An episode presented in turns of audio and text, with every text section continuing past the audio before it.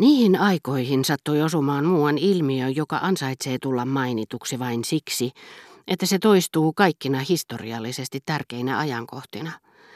Parhaillaan kun kirjoitin Gilbertelle, naamiaisista kotiutunut Guermantin herttua kypärä vielä päässään, ajatteli, että jo seuraavana päivänä hänen olisi kuin olisikin virallisesti aloitettava suruaika ja päätti lähteä viikkoa sovittua aikaisemmin terveyskylpylään.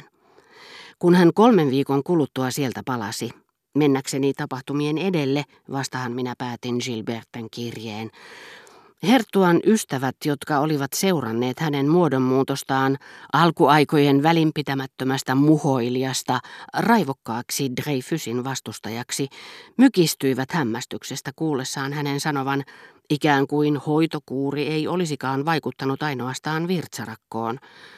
Oikeusjuttu otetaan uudelleen käsiteltäväksi ja hänet vapautetaan, koska on mahdotonta tuomita miestä, jota ei voi syyttää mistään. Oletteko koskaan nähneet Forchevin tapaista tyyppiä? Ranskalainen upseeri ja valmistelee meitä jo teurastukseen, toisin sanoen sotaan. Aikoihin on eletty. Guermantin herttua oli nimittäin sillä välin tutustunut terveyskylpylässä 3 viehättävään naiseen, erääseen italialaiseen ruhtinattareen ja hänen 2 kälyynsä. Kuullessaan heidän puhuvan lukemistaan kirjoista ja kasinossa esitettävästä teatterikappaleesta, herttua oli heti tajunnut, että oli joutunut tekemisiin tavallista älykkäämpien naisten kanssa, eikä pysynyt perässä, kuten hän itse sanoi. Sitä onnellisempi hän oli ollut, kun ruhtinatar kutsui hänet bridgeä pelaamaan. Mutta tuskin hän oli ehtinyt tulla ja samalla sanoa töksäyttää, yksiviivainen Dreyfusin vastustaja kun oli, eipäs vaan enää kummemmin kuule puhuttavan jutun uudelleenkäsittelystä, kun hän ällistyksekseen kuulikin ruhtinattaren ja hänen kälyjensä vastaavan, mutta sehän on lähempänä kuin koskaan. Eihän viatonta ihmistä voi loputtomiin pitää rangaistussiirtolassa. Oho, aha, oli herttua ensin äänkyttänyt, juuri kuin olisi kuullut omituisen siinä perheessä viljellyn lisänimen, jolla tehtiin pilaa hänen siihen saakka älykkääksi luulemastaan henkilöstä. Mutta jonkin päivän kuluttua niin kuin raukkamaisuuttaan tai jäljittelyn halusta tulee tokaiseeksi, no mitäs Josot, etevälle taiteilijalle, jota siinä talossa on kuullut kutsuttavan sillä tavalla, herttuaan onnistui niin kovasti kuin uusi tapa häntä vielä hämmensikin sentään jo lausua, no jos häntä vastaan ei kerran ole mitään. Viehättävä naiskolmikko oli sitä mieltä, että hän ei edistynyt tarpeeksi nopeasti ja ravisteli häntä hieman. Itse asiassa kukaan älykäs ihminen ei koskaan ole voinut uskoa, että siinä olisi perää.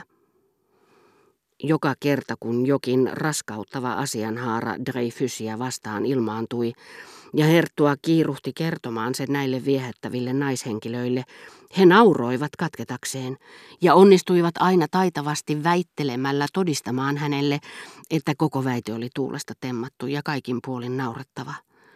Pariisiin palatessaan herttua oli vannoutunut Dreyfusin kannattaja. Emmekä me tietenkään yritäkään väittää, etteivätkö nämä 3 viehättävää naishenkilöä olisi tässä tapauksessa olleet totuuden sanansaattajia.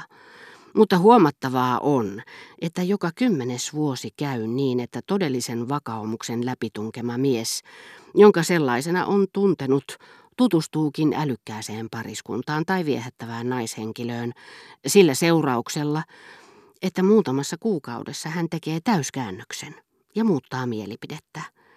Ja siinä suhteessa monet valtakunnatkin käyttäytyvät niin kuin tämä vilpitön mies, monet maat, joiden tiedämme verisesti vihanneen määrättyä kansakuntaa, onnistuvat 6 kuukaudessa uusimaan mielipiteensä ja vaihtamaan liittolaista. Albertinia en vähään aikaan nähnyt, mutta lukuun ottamatta Madame de Guermantia, joka ei enää mielikuvitustani puhutellut, tapasin jatkuvasti muita haltijattaria asumuksissaan, joista heitä ei sen paremmin olisi voinut erottaa kuin nilviäistä sen suojakseen rakentaman kuoren helmiäis- tai emaliholvista tai tornista. En olisi osannut näitä daameja luokitella Sinänsä vaikeata kysymystä oli yhtä tyhjänpäiväistä ja mahdotonta asettaa kuin ratkaistakin. Ennen kuin itsensä valtiattaren jouduin kosketuksiin hänen sadunhohtoisen asumuksensa kanssa. Eräskin otti aina kesäkuukausina vastaan aamiaisen jälkeen, niin että ennen kuin edes perille päästiin, ajurin rattaiden kuomu oli laskettava. Niin tulisesti porotti aurinko, jonka muisto tietämättäni oli muodostava osan saamastani kokonaisvaikutelmasta. Ajattelinpahan vain meneväni Cours la Reine -nimiselle esikaupunkialueelle. Itse asiassa minä jo ennen kuin saavuin tilaisuuteen, mistä käytännön mies olisi voinut tehdä pilaa, olin kuin Italian kautta kulkevan matkan aikana häikäistynyt, nauttinut, mikä aina oli liittyvä asumukseen muistoissani.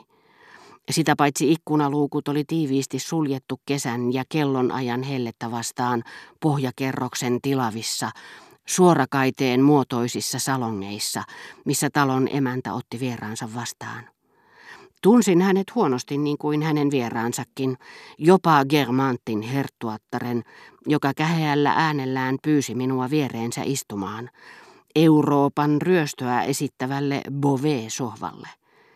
Seinillä erotin valtavia 1700-luvun kudonnaisia, köynnösruusuja kukkivin mastoin varustettuja laivoja esittäviä gobeliineja, joiden alla tunsin olevani kuin Neptunuksen, enkä Seinen palatsissa, Oseaanusvirran rantamilla, missä Guermantesin herttuatarkin vaikutti vetten jumalattarelta.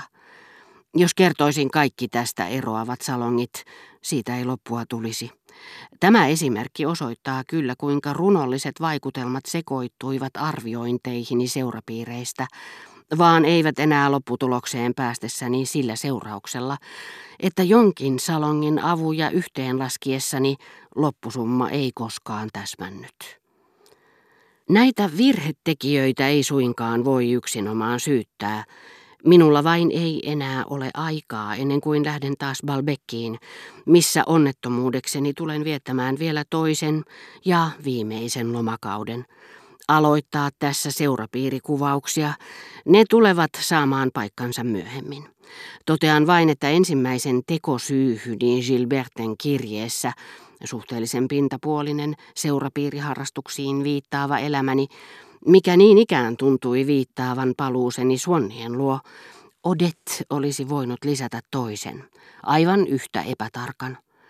Tähän mennessä olen kuvitellut seuraelämän eri ilmenemismuotoja yhden ja saman henkilön kannalta, olettamalla, että täysin tuntematon rouvashenkilö alkaa käydä kaikkien luona, kun taas toista, hallitsevassa asemassa olevaa, aletaan hyljeksiä. Mutta siinä tulee helposti nähneeksi vain sellaisia puhtaasti henkilökohtaisia onnenpotkuja ja vastoinkäymisiä, jotka pörssipelin seurauksena aina silloin tällöin saattavat samoissa piireissä aiheuttaa äkkirikastumisia tai vararikon.